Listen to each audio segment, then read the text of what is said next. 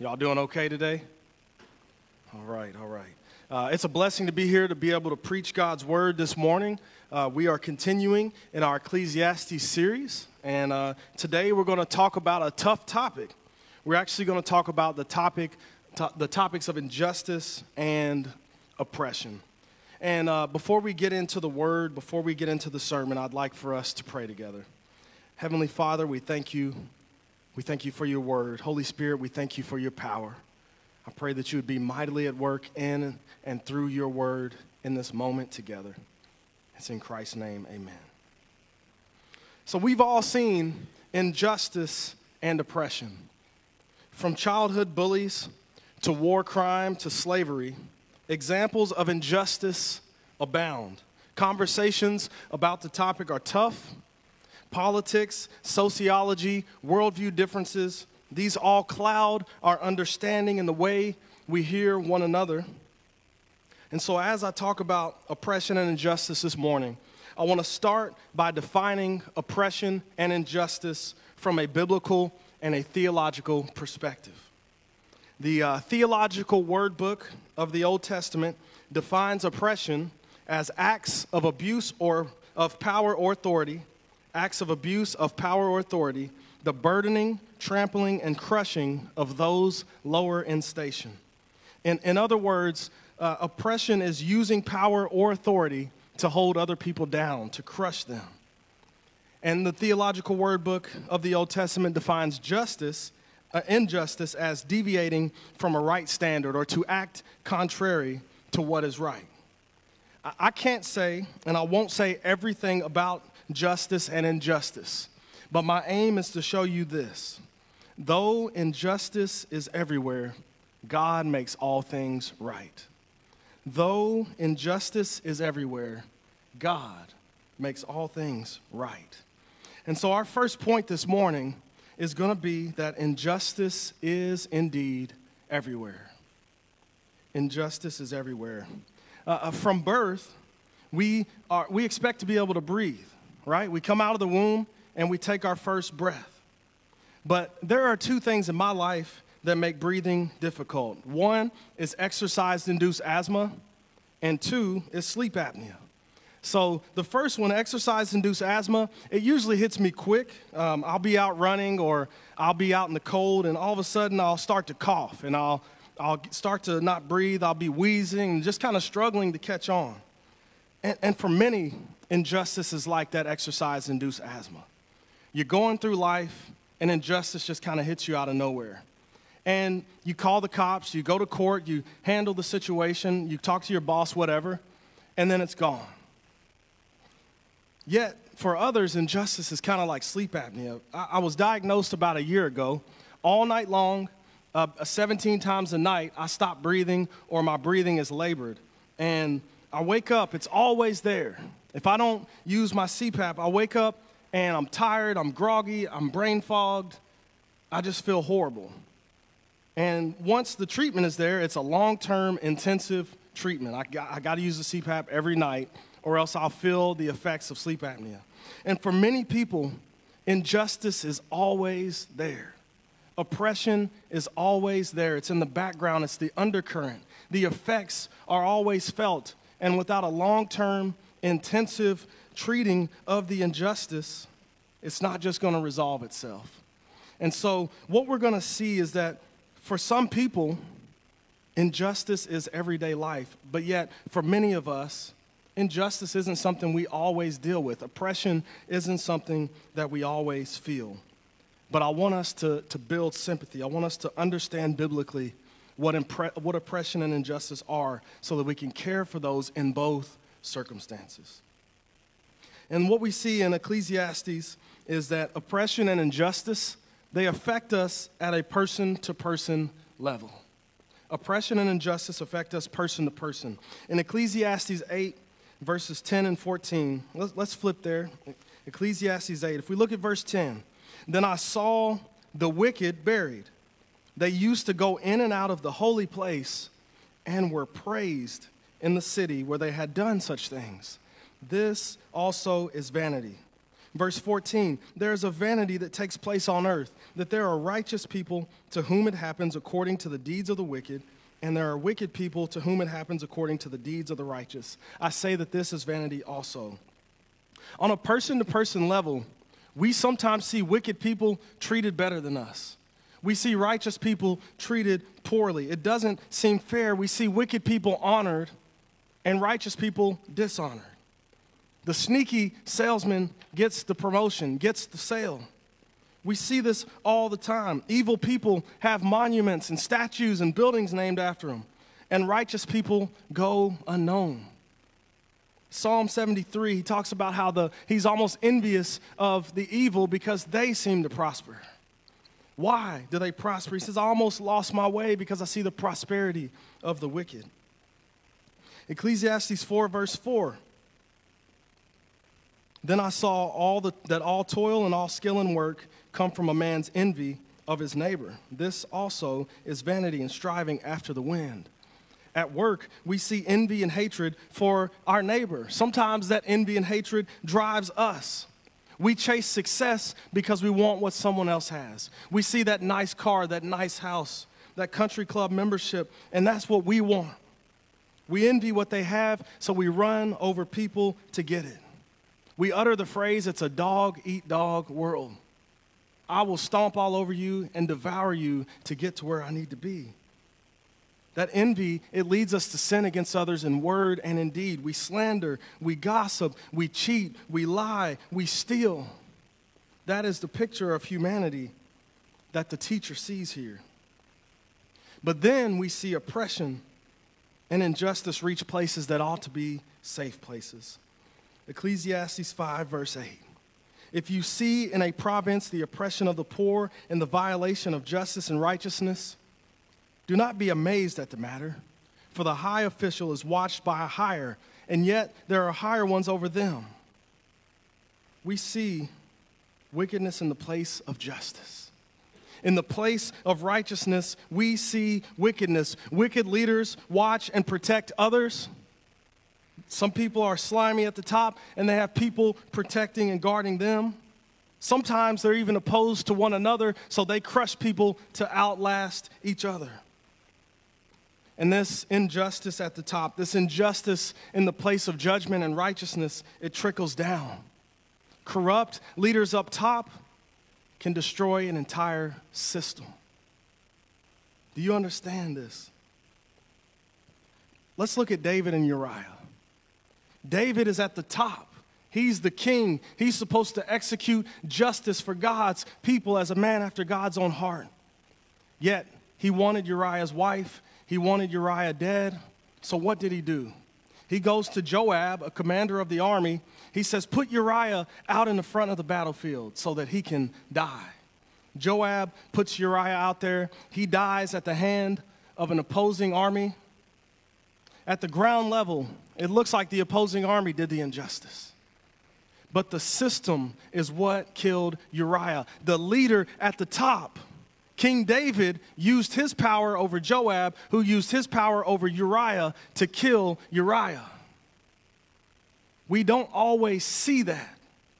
The media doesn't always show us that. But there can be corruption up top that trickles down and affects people at the bottom. And that's what it's saying here. If you see this, don't be astonished, don't be amazed. Why? Because oppression and injustice happen when the image of God, people made in God's image, clash with the total depravity of humanity.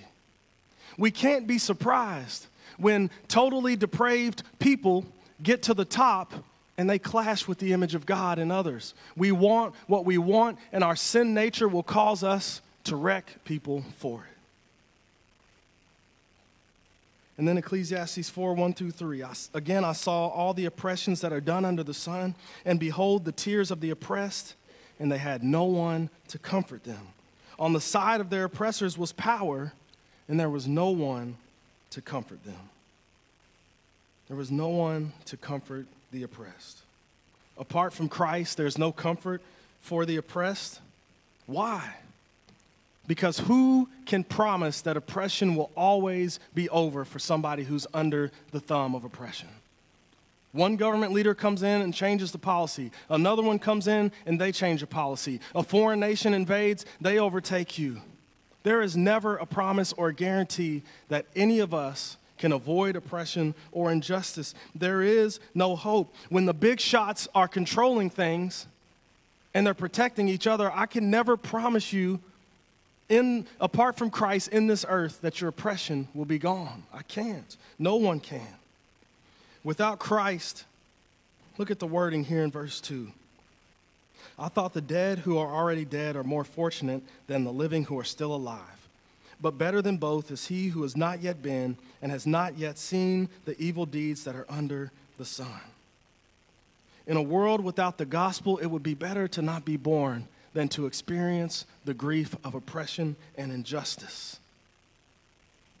That's heavy. That landed on me like a ton of bricks this week. This is a heavy subject, and you're allowed to feel the weight and gravity of human depravity and oppression and injustice. You're allowed to feel that. Sit with it.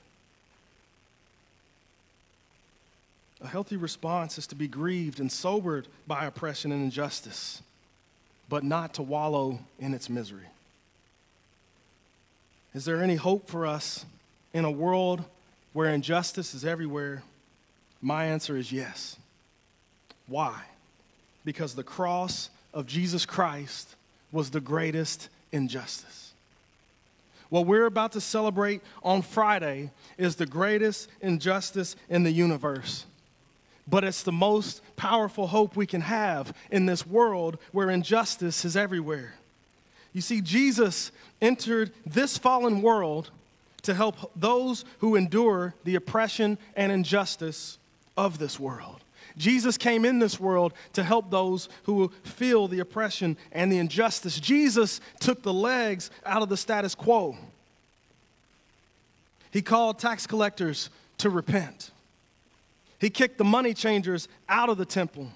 He talked with the Samaritan woman who had been married five times and was living with the next one. He healed people with unclean spirits, diseases, blindness, deafness, and disabilities who were social outcasts. He touched lepers who were unclean. He restored a withered hand. He gave the gospel to the Gentile Syrophoenician woman. He came proclaiming the gospel and calling people to repent and believe. Yet, he also corrected many injustices and helped to free people from their oppressive circumstances. We have hope today because Jesus came for oppressed people. But we also have hope today because Jesus endured oppression and injustice to grant ultimate justice and freedom to grant ultimate justice and freedom. As our great high priest, Jesus experienced a life of oppression and injustice himself. Jesus faced the person to person oppression. He was slandered, he was gossiped about, his family thought he was crazy, he was mocked for being from no name Nazareth. He didn't have a place to lay his head. And yet, he also faced the big, up top, systemic oppression from the Roman government in a host of ways. And yet, he never sinned, he never oppressed, he was never unjust in any way, in any act of his life. But also, Jesus purchased our freedom from the greatest oppression in the universe. Jesus faced the top level, trickle down injustice in his unjust, fair, uh, unfair trial and crucifixion. You see, the religious elites they had created a story. He's a blasphemer. He's a temple destroyer. He's a Sabbath breaker. He's a misleader of the people. Get rid of him. The Romans said, uh, We don't see anything wrong. Why would we mess with this guy? The, the Jews said, We can't kill him lawfully. So they passed him on to a higher authority. Then Herod and Pilate passed him back and forth, back and forth, still innocent, still no charge. But then they caved to the pressure when the Jewish leaders said, Anyone who claims to be king is disloyal to Caesar. If you let this man live, you're letting a disloyal man live. So what did they do? They unjustly freed a murderer and put Jesus in his place. Then they beat him multiple times, even though he was innocent. They beat him with whips. They sentenced him to crucifixion, and he died. He died. But he rose again. And his throne is a throne of righteousness. The scepter of his kingdom is a scepter of uprightness. And his death frees us from the most significant oppression we will ever face oppression from the world, oppression from our flesh, oppression from the devil. Through the power of the gospel, through what Jesus did on the cross, we don't have to love the world. We don't have to bow to the world's pressure. Through what Jesus did on the cross in the gospel, we have the power to kill sin, which seeks to crush and oppress us. Through what Jesus did on the cross, we can resist the oppressive devil who brought oppression to us in the Garden of Eden when he said, God is not enough. Through the gospel, Jesus endured the greatest injustice in order to offer the greatest act of mercy the universe will ever see. God's justice means that we all deserve death for sin, but the injustice towards Jesus means life for believers because God's justice for our sin, our oppression, our injustice was poured out on Jesus. And because someone paid for it, God is faithful and just to forgive those who believe. The question I have for you this morning is Will you believe? The question I have is Have you believed? Have you believed in the Christ who defeated death, who defeated sin, who crushed injustice and oppression through his death, and then rose again and is seated on a throne of perfect righteousness? Will you believe in him? And if your answer to that is yes, where do we go from here? And I want to discuss three topics passivity, compassion, and patience in a world of injustice. You see, we, we have hope because of Jesus. We have hope because of what we're going to hear a week from now on Easter Sunday. Jesus will, he, he has risen, he is seated on the throne, and Jesus will re enter this fallen world to bring an end to all oppression and injustice. Does that get you excited? I'm, I'm listening to a Tye Tribbett song this morning. It says, We're going to be all right. Why? Because God has got us. We're going to be all right. For every Christian, our hope is that Christ will indeed return to make all things right. Jesus will devour Satan. Jesus will desire all who reject him. Jesus will he will devour all who continue in oppression and sin and refuse to turn from it. The question for us is how should we wait? How should we live as we wait? And the first thing uh, that I saw in this word this week was we need to reject passivity. We need to reject passivity. And the reason I say that is we can be tempted uh, to misuse God's word. Satan would love for us to misuse Ecclesiastes 5 to say, just be passive, don't worry about it. But that's not God's stance and it's not ours. Let's read Ecclesiastes 5 once more. I just want to read verse 8. If you see in a province the oppression of the poor and the violation of justice and righteousness, do not be amazed at the matter. If you read that and Satan gets in your ear, don't be amazed by it. That's just part of the world. That's just the way of the world. I guess we just keep on living how we live. As long as it doesn't affect me, I'm good. Uh, a song by one of my favorite rappers, Swoope, says, Sex trade, little girls getting slaughtered. Long as it ain't my little girls, I ain't bothered. He was saying sarcastically, when it doesn't affect us, it doesn't seem to matter. But that's not what God calls us to here. Do not be amazed It's not a call to passivity, it's a call to understand that oppression is going to be in this world, to understand why it's happening, but it does not call us to sit back. So, so how do we fight passivity? How do we reject passivity? We pray when we see injustice. That's a first step. That's not one of those, uh, we can't do anything else, we might as well pray. No, we ought to pray genuine, earnest prayer when we see injustice. Because even if we can't do anything about it, we serve a God who can. We serve a God who can raise up troops wherever He's at Russia, North Korea, China, United States to fight injustice and oppression when we can't. But number two, we need to confess and repent of any known injustice in our lives. We're not off the hook. Maybe you're uh, an authority over somebody and you're oppressing them every day at work. Maybe you're working as part of a corrupt company or a corrupt system that is oppressing others and contributing to injustice.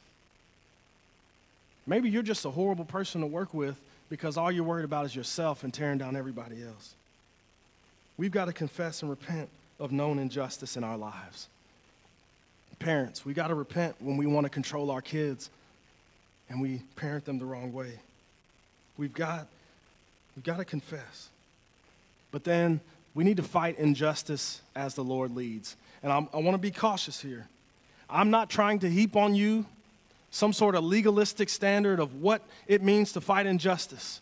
There are clear scriptures that tell us what injustice is to fight. We got to take care of the widow, we got to take care of the orphan. We are called not to oppress those people. But beyond that, there are stances we can all take, and one stance may be yours and one stance may be mine. I can't command you to go protest at every abortion clinic in the country. Some of my Facebook friends want me to. I can't demand that from you. I can't demand you to go to some protest in downtown just because there's a protest.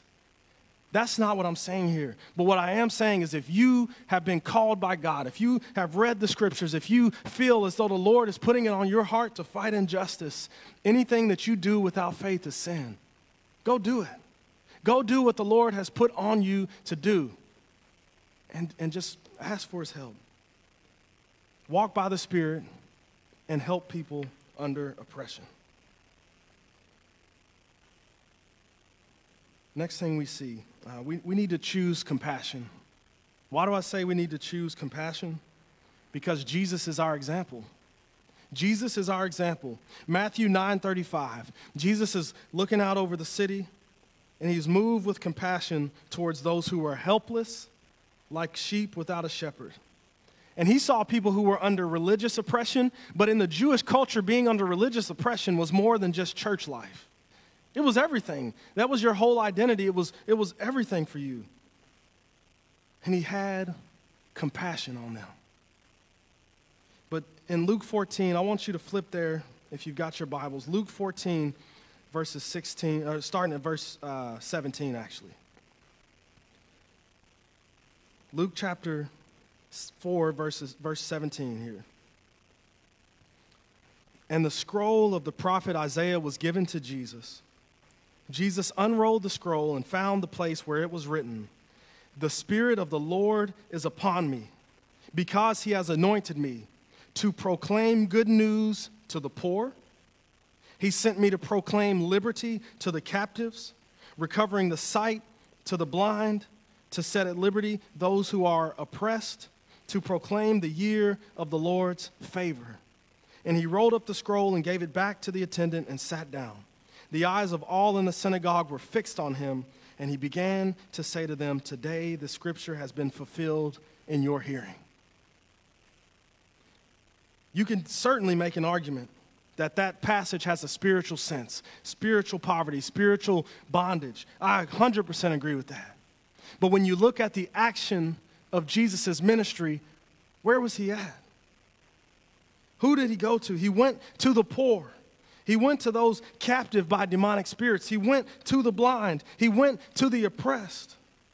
Jesus, spiritually and physically, went to those under oppression, facing injustice. We need to have Christ like compassion. We see a Savior who touched the untouchable and healed the unhealable, and He has sent us into the world to do the same thing. Will you have compassion for those under oppression? Will you stop watching the news and reading the feeds and simply sit down with somebody and ask them about it? Will you cross paths with someone whose life is not as easy as yours and just listen and weep with them and cry out to God on their behalf and fight for them? We are called to compassion for those oppressed. But guess what? The gospel turns everything upside down. We're also called to have compassion on our oppressors. We're called to have compassion on the people at the top of the system who are causing the problems. You don't believe me? Ask the Apostle Paul, who got knocked off his high horse on his way to kill more Christians and oppress the body of Christ. Why do you persecute me? Jesus asked him. You still don't believe me? What about Zacchaeus, the tax collector? What about Levi, the tax collector, who became a disciple? Jesus had compassion on people who are oppressing others. He knew who they were, and he chose to show them grace and mercy. Compassion should lead to caring for the bodies and the souls of oppressed people, but also for the bodies and the souls of those who are oppressing and are unjust. The gospel is the cure for both. The gospel is the answer. For where would we be without the grace of God? Where would we be? Jesus calls us to pray for our enemies, for those who persecute us. He calls us to love our enemies. And sometimes that means loving the person who's got his foot on you. Because God may lift that foot off of you and y'all might walk hand in hand into his kingdom. And wouldn't that be a mighty, mighty testament of the gospel? Lastly, as we wait for Jesus, we need to pray with patience. So we need to reject passivity, we need to choose compassion, and we need to pray with patience. As I was reading and as I was studying this week, two words came to my mind, and I started diving into the scriptures, and sure enough, there was plenty of examples. The phrase was, How long? How long is a refrain we see throughout the Bible? Some of us are in oppression and we want to get out. We long to be out of it. We long to see injustice stop happening. Others of us long to see the people we love set free from oppression and injustice. And the question we can ask is, How long? We can ask our oppressors, How long? Like the psalmist did in Psalm chapter 4, verse 2. We can tell the Lord of our troubles and ask, Oh Lord, how long? As the psalmist did in Psalm chapter 6, verse 3. We can ask the Lord, How long will the wicked, how long will the wicked celebrate? As we see in Psalm 94, verse 3. Even if we are martyred for our faith, we can cry out, How long before you will judge and avenge our blood on those who dwell on the earth? As we read in Revelation chapter 6, verse 10. The reason we can cry out, How long? is because we have a God who is present with us in the oppression.